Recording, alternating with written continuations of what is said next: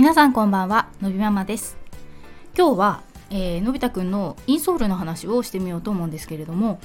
あのーまあ、昨日の話で少ししたんですけども、えー、土曜日の日に、えー、のび太くんと、えー、夫と家族でね出かけた時に、まあ、電車と徒歩を使って、あのー、出かけたんですけれども、のび太くん最近、あのー、とてもよく歩くようになったという話は以前したことがあるんですが、どうもいつもより歩かないなというのが気になってはいたんですが、えー、靴がちょっとなんかすごいパンパンだなということに気づいて、であれ足が随分大きくなったのかな急になんて思ったんですけど、でえっ、ー、とー原因としては、うん、原因を先に言ってしまうと、えっと、インソールがもともと靴にインソールって入ってると思うんですよ、薄いものが。でそれはどんな靴にも大人でも子供でも入ってると思うんですけど、でそれをえっとそれを入れたまま、まあえー、のび太くんはじめダウン症の子は多くは、えー、と扁平足とかちょっと足に問題がある子が多いので、えー、特注のインソールを作るんですよ。その子の足型を取ってちょっと厚い感じのあのインソールなんですけど、なのでそれを使うときはもともと入っていたインソール、靴にもともと入っている薄いインソールを取って入れなきゃいけないんですけど、ちょっとバタバタ朝していたので、えー、もともと入っているものを抜かずに特注のインソールを入れてしまった。つまりインソールをにまい入れた状態だったので、それはきついですよ。それであのちょっと足がパンパンだったっていうオチなんですけど、なんでそんなことしてしまったかというと、あののび太くんは、えー、常用している靴がさん足あるわけですね。でいち足目がその今回の、えー、原因になってしまったんですが、えー、平日は登園に使っている靴ですね。でこれを、まあえー、土日とか休みの時出かける時も使ってるんですよ。であとは保育園の上履きと保育園の園庭用の外履きがあるんです。であのその特注のインソールは結構お値段がするので、えー、に足分持ってます。なんだけど、えーさん足目がないと。でただ、えー、登園するときは自転車なのでほぼほぼ、えー、彼が歩くことはないので、まあ、登園のそのちょっとぐらいの時間だったら、えー、もともと入っているインソールで問題がないっていうことなので、えー、そこには入れてないんです。で休日になると、えー、保育園で使っている靴を洗うために持ってくるので、その時にインソールを、えー、上履きに入っているものを抜いて、えー、登園用の靴に入れ替えて、でプライベートはそれを使うっていう風な流れにしてるんだけど、そこで抜き忘れてしまったっていうのが原因でそうなったんですね。で、あのー、なんでインソールを作る子が多いかっていうと、えー、のび太くんの場合も、えー、外反扁平足っていう、えー、診断書が出ていて、診断書のもとに、えー、もうだから医療の医療器具というんですか、あの装具というんですか、医療の装具ですね、装具として、えー、これを使いましょう、なぜなら、えー、扁平足だからですっていう理由があって、えー、それを使っているんですよ。で、あのー、のび太くんが、えー、言っていた言っていたとか、えー、ピーティー といういわゆるその歩くとか立つとかそういうた、えー、体の動きのためのトレーニングに通っていた時の、えー、ピーティー の先生指導者の人は、うん、多分ちょっと珍しい考えだと思うんですけど、えー、インソールを入れても入れなくても結果大人になった時そんなに変化はないみたいなことをおっしゃってっていて、なぜならば理由としては、えー、要はインソールを入れたところで、えー、結局、うん、要はなんで扁平足になってしまうかというと、結局筋力が弱い。なので、えー、いろいろなところで、えー、支える筋肉がない。なので足も、そして足首とかも柔らかめの子が多かったりする。そうすると、えー、どちらかというと、うん、ちょっとなんていうんですか、えー、土踏まずが潰れるような形になってしまう子が多い、えー、内側にこう体重が荷重がかかってしまって、えー、っと本当にちょっとひどい子だとこう土踏まずのところのなんていうんですか、内側に、えー、骨があると思うんですけど、そこがもう、えー、設置してしまうので痛くて歩けないみたいなぐらいちょっと、えー、ひどくなっちゃう子もいるみたいですけど、なので、えー、そこのえー、土踏まずの部分を上げてあげるっていうパターンが多分多いと思うんですよ。でその理由は、まあ、要は筋力が弱いから。であのー、いわゆる健常のお子さんと言われる子でもやっぱり、えー、小学校に入るぐらいまでっていうのは、えー、結局内転筋というんですか、えー、内股の部分の、えー、筋力が弱い子っていうのは多いので、えー、要は内股ですね。内股になってる、まあ、女の子、私もそうだったと思います。あのー、内股になっちゃうのは、えー、結局は弱いからです。その、えー、内側の体幹とか、えー、内低筋のところが筋力がまだまだ弱いので、えー、なので要は X 脚ってことですね。えーと膝がくっついちゃう、膝のとこだけがくっついちゃうみたいになる足になってしまう子っていうのは健常児でもいるわけだし、それは、えー、要は筋力が弱いからだと。で、えー、小学校とかに上がっていってどんどんどんどん、えー、歩いたり走ったりいろいろなことして筋肉がついていけばそれは改善していくものだから、えー、そのインソールを入れたからといって解決するわけではないんだみたいなことをおっしゃる方だったんです。でその時はまあそうなんですねと思って聞いていて、で、えー、片やまあ、えー、同じそこは同じ療育のセンターでその ピーティー の先生と、えー、整形外科の先生と見てもらってるんですけど、まあ、整形外科の先生としては一応インソールは作りましょうというふうにおっしゃっているいたので、えー、何年前ですか、えー、と今使っているのがにそくめさんそくめとかだと思うので、えー、いつかだったんでしょう、忘れてしまいました、えー、のび太くんは歩いたのがにさいはちかげつなので、えーまあ、さんさいぐらいで作ったんだと思います、最初のいっそくめは。でまあそんな感じなんですよ。なのでまあ、えー、同じ療育センターの中のえー、整形外科の先生と ピーティー の先生がちょっと言ってることが違ったりとかもするし、まあ何が正しいのかよくわからないなというふうに思って、まあえー、ドクターが作ろうというので、まあ、作った方がいいかな、みんなも使っているしそういうものなのかなみたいな感じで作って今に至っているんですけど、今私なりにいろいろ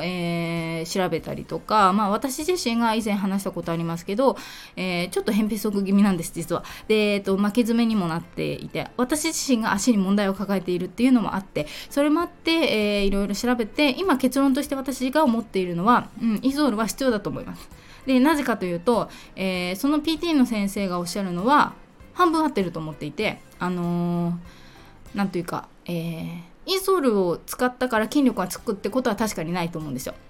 だし、えーと、最終的にはやっぱり筋力をつけないと、えー、足を支えられないっていうのも本当だと思うんですよ。ただ、えーと、それをするために、えー、遊ぶとか走るとか歩くとか基本的な動きをするためにはやっぱり正しい姿勢が必要だと思うんですよ。正しい姿勢を作ってからこその、えー、運動をして正しく筋力をつけていかないと、えー、その理想で望む形にはならないと思うんですね。でなぜなら私自身がそうで、えー、私自身が多分、えー、いわゆる足育というものをそんなちゃんとに、えー、意識していた世代じゃないですし、まあ日本という国は足育というのがすごく遅れているそうです現在も。なのであのー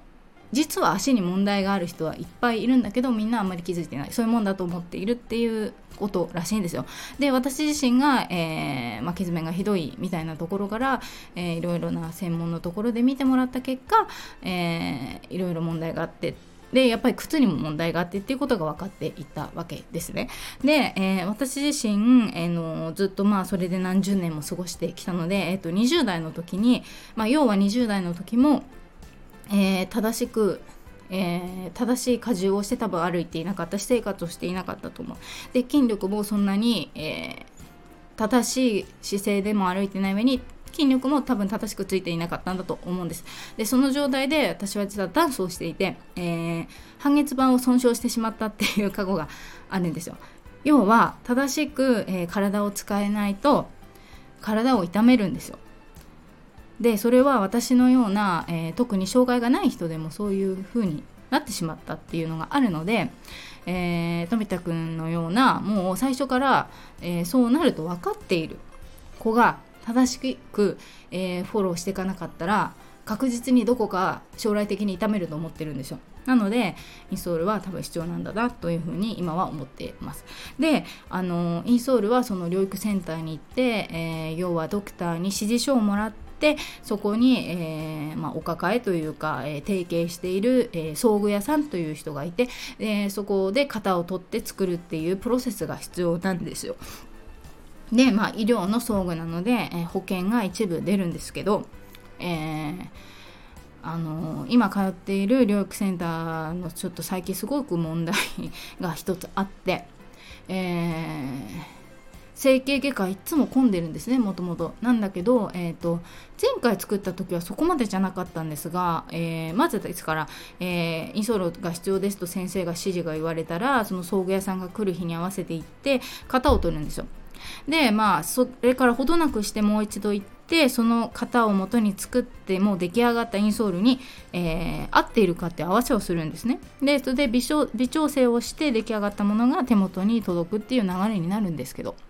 えー、じゅうにがつだったかなに、えー、そろそろ型を取るということでそれより少し前に予約をしていったわけですよね。でそしたら、まあ、葬儀屋さんが見るに、えー、今使っているインソールでちょうどいいのでまだ大丈夫ですみたいなことをおっしゃるわけね。で、えー、にがつかさんがつぐらいになってつ、えー、もう一回型取った方がいいと思いますみたいにおっしゃるわけですよ。でね、それをする時点ですごい待ったからその日もえー、先生に言われてきたのになーっていう感じになるじゃないですか。でそしたらその後、まあ、ドクターが職で見るんですけど、あのー、いいですと、今日取ってください。なぜなら、えー、次の合わせが、えー、要はドクターが空いてないからにがつですって言われたんですね。でじゅうにがつに型を取ってにがつに合わせたら絶対足大きくなってると思うんですよ。なのにじゅうにがつに取った型で合わせてどういう微調整するのかちょっと分かんないんですけどっていうわけですよね。で結構高いんですよインソールって。でまあ、保険一部出るけれど憲法によると思うんですけど、えー、うち の, あのお世話になってるっていうかで出していただいてる憲法はいっそくぶんしか出していただけないからにそくめは自費ですよ。で本当に結構長くですよ、えー、にまんとかさんまんとかそういう値段です。なんだけどやっぱりさっき言ったように足にとっては必要なものだと思っているから、あのー、長い目で見た時に大きくなってからいろいろな支障が出てくるぐらいだったらそのぐらいの出費は仕方ないと思ってるんですよ。だけどだけどですねだであればその時にぴったりしたものを作ってりたいわけじゃないですかこちらとしては。なので、えっと、そのシステムどうなのっていうのが正直なところね。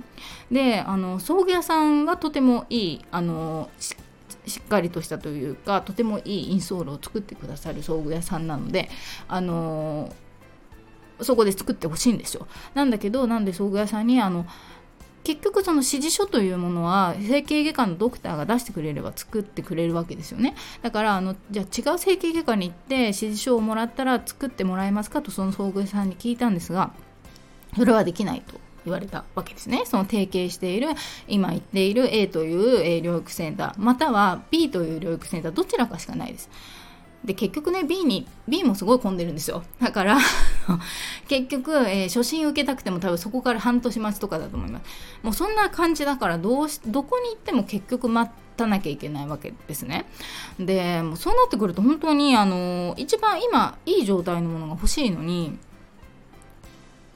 お金ある程度必要なら出すと言っているのにどうしたらいいのかなって今そこを思っていてで、まあ、ただ前回もまあちょっと、あのー、待ったしせっかくもう型は取ったので今度合わせの時に、まあ、それも合わせて聞きたいなとは思ってるんですけど、あのー、まあね整形外科の先生が少ないらしいです。あの需要に対していらっしゃらないらしくて、えー、こんなことが起きてるらしいんですけどうーんねちょっとそれがすごいあのうーんって思っていてね。であのそうそう土曜日にそのまあインソール靴パンパン事件からちょっとそういえばインソールがそんなことがあったなっていうのを思い出してあのー、そうなんですよ。なのでねまあ何のためのインソールなんだろうってちょっと思っちゃいますよね。そうなってくるとまあ何も入れないよりはあの足の大きくなる率もそんなにあのじゃないのでのび太くんなんかねまあそこまでじゃないと思うんだけど、うん、ちょっとねもやっとするなというところでね、まあ、またにがつに、えー、合わせに行きますからその時にねあの今後のこととかちょっと聞いてみようかなと思っていますけれども一応そんな感じで、えー、今日はインソールのお話をしてみました。ということで本日の放送はここまで。最後まで聞いていただきありがとうございます。また次回お会いしましょう。さようなら。